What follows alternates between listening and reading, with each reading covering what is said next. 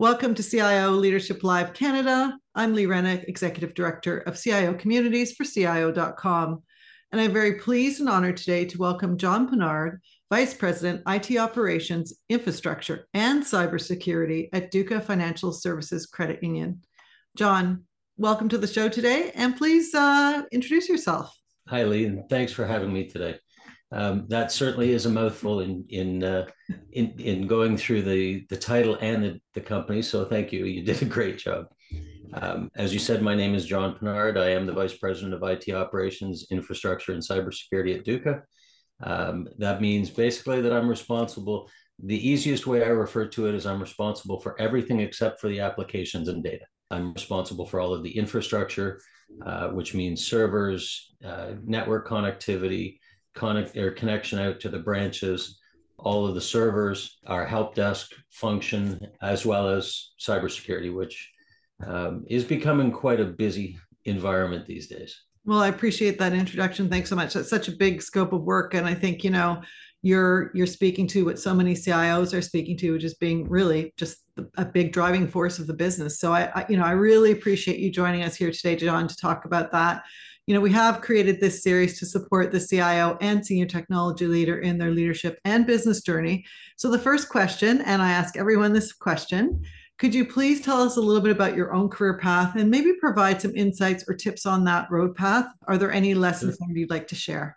I was thinking about this the other day, and I thought, wow, my my career path has definitely changed from uh, from where I started, and and so has the IT world. Actually, I started out as a programmer. I went to Seneca College, and I took courses like assembler and Fortran and COBOL. Uh, that stuff just doesn't exist anymore the same way that it did, and mm-hmm. um, you know, server technology has completely changed, and so I think. Um, you know, I, I spent the first 10 years or so of my career as a programmer. Um, I also worked at a consulting company. It was an IBM business consulting company. Uh, I've worked at companies like Coca Cola and Makita Power Tools as a programmer and sort of a, I guess, what is now considered a business analyst type role. Um, I moved into management uh, at one of Canada's leading pharmaceutical manufacturers that I was there for 17 years and moved on to um, one of the largest uh, retirement home companies in Canada as their senior director of information systems. Um, I have worked for nonprofit. Uh, I spent four years actually working for an organization called Resource Productivity and Recovery Authority. I seem to like working for companies with long names. We used to refer to it as RIPRA or RPRA, and it was a government regulator that worked with the Ministry of Environment. Um, and then, you know, gradually I've worked my way to where I am now, which is I've spent the last two years at, at Duca. Um, I think my my comment about career is especially in the IT world, it, for people that are just coming out of, of college or university or that are early on in their in their stages, I, from from what I've seen, and I don't see it changing at all, is don't think that what you do today is what you're going to be doing 20 years from now. And don't think that the technology you use today is going to be the same as it is 20 years from today. Um, you know, everything changes. My career has completely changed. The technology that I support has completely changed. And so be prepared for that. Um, you know, be prepared to not only change directions with your career, um, but also with the technology that you're going to either use or support. Um, you know, if if you asked somebody five years ago about you know this this artificial intelligence thing called Chat GPT, everybody would have gone, "What?" Yeah. So you know, it just that type of thing is to be prepared for these kinds of changes. I find that really interesting, and I love that advice because you probably like have seen things being developed in internally like within a company. So you're working in the tech space so you're seeing innovation happening probably prior before it prior to it hitting customers and you know at the external community right? But mm-hmm. now it's kind of flipped. So like we you know we've had chat GPT, openai and chat gpt released to the public as well too right? So it's all kind of flipping around.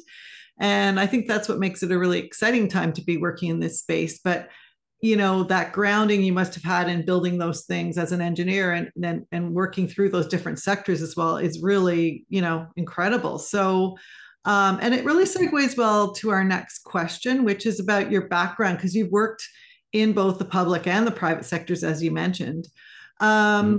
And so many tech leaders right now and cios are saying that they're leading both business and technology and I, if you don't mind, this wasn't in the question, but I'm going to reference. We just released the State of the CIO 2024 report, um, and when they polled CIOs, 79% said they have a closer relationship with the CEO and the board of directors. It's a learning educational kind of partnership.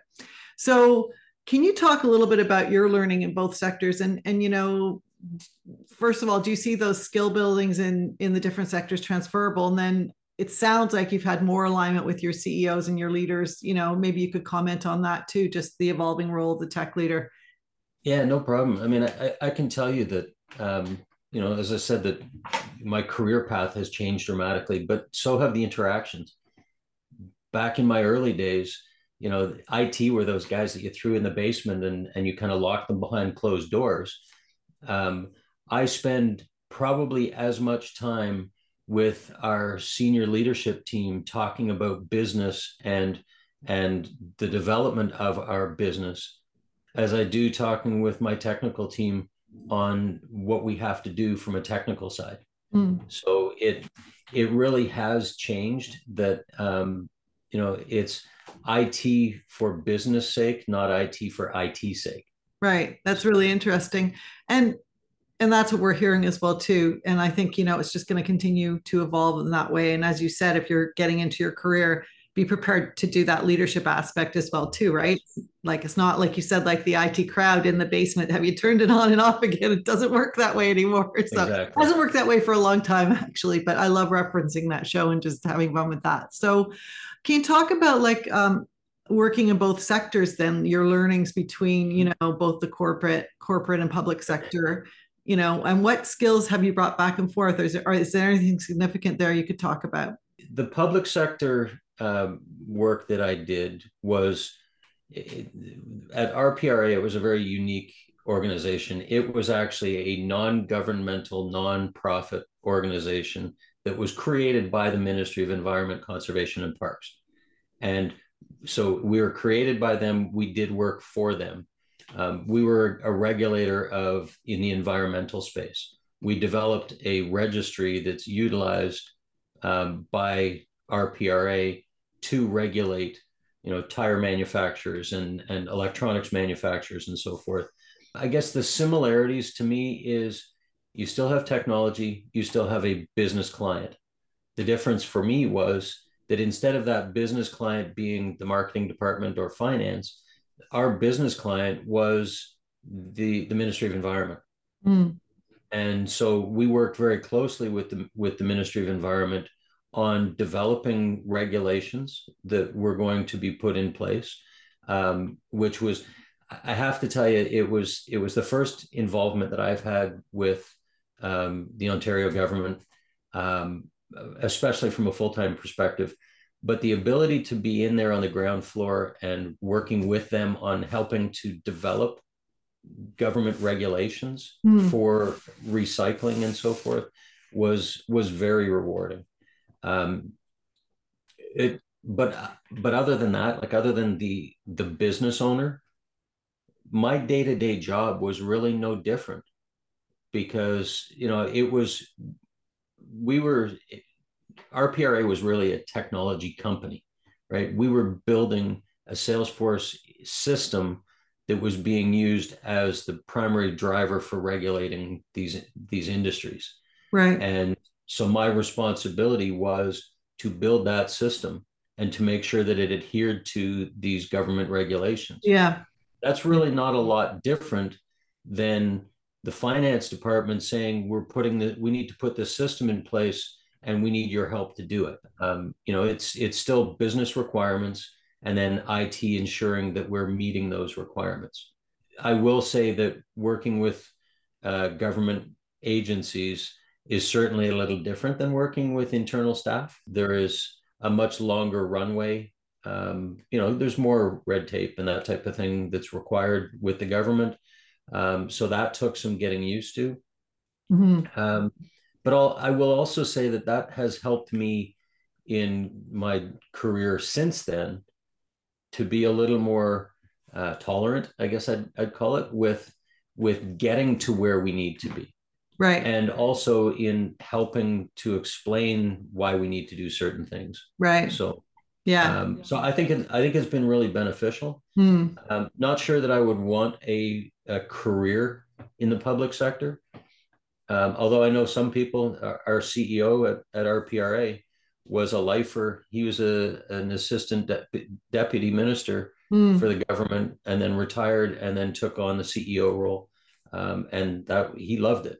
You know, it, it was it was different for me. I prefer the the private sector. It's interesting you mentioned that. I hosted a roundtable just a few weeks ago in Ottawa, and we had a lot of government sector attendees at that luncheon. And um, you know, we did talk a lot about what you just mentioned, which was the the levels of process uh, that you had to do to in the tech, even now in the technology space, to you know move systems forward do what you need to do to execute on. And and um, you know a lot of there was a lot of frustration around it but there were other people that loved the process that was put in place. So i agree with you. It's kind of like you learn certain skills and it seems like these people knew how to navigate those skills around getting things done how to put those proposals in to move them forward. So um, but you've mentioned a lot of really interesting things and kind of moving on to the next question here. It's really around team building um, you know, when we last chatted, you mentioned that at the RPRA, you built teams from the ground up. Um, a lot of tech leaders right now are struggling with how to build teams. Should they be elite teams, or do should we do skill building? Um, you know, to really ensure that teams are connected and collaborative. Excuse me. Just in general, would love for you to touch base on team building, but also you mentioned you're recruiting for certain skill types, and you know, could you talk about any strategies you're using in that area to build talented and skilled teams? Yeah, for sure. So yeah, at, at RPRA, um, it, we were really building not only IT from the ground up, we were building the organization from the ground up. Um, they were founded by the government November of 2016, and I started there. Well, I started discussions with them in March of 2017. Uh, when I started in June, I was employee number six, and so it was not only was was our leadership team still being built. Um, but we, as a leadership team, we're actually building the entire organization. So um, it gave me a great opportunity to not only be uh, building my IT team, but also being involved in, you know, um, building the the organization as a whole. Um, it's a it's a great opportunity for anybody should have the opportunity at least once in their career to help to build an organization from the mm-hmm. ground up because it's it's very enlightening. You learn an awful lot really quickly. Um, but one of the things, and especially at RPRA, because we were building the, what what I referred to as the registry, which was a Salesforce system that was custom developed for us with us. Um, we were building that based on regulations from the Ministry of Environment that, in actual fact, weren't even completed yet. Right. So we were we were building it based on what we thought we needed. Um, and so we we had a consulting company that we worked very closely with but i needed to build an it team internally to help to manage and monitor that as well as to build it and support it on an ongoing basis. Yeah. And i mean i i have worked with other leaders who have said oh you know we have to build an it team. I'm going to go out and hire 15 people tomorrow that's not the way I work. You need to figure out exactly what each of the roles are, what they what the skill sets need to be for those roles. Hire the right person for the right job.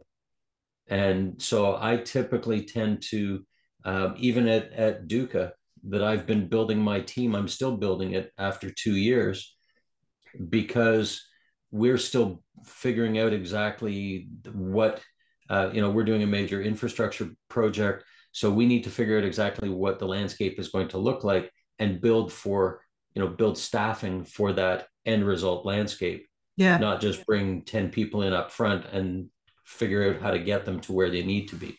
You know, we're we're a fairly small organization, as was RPRA. And um, you know, as much as I love the idea of being able to bring junior people in and, and train them up, um, you have to have the expertise in place first. And so, you know, I'm I'm a big proponent of hire people that know what they're supposed to do and let them do their job. Mm. Don't hire them and then have them come in and tell them what to do. They're mm. supposed to tell you what to do. Um, so I, I typically will hire slowly, but hire the right people.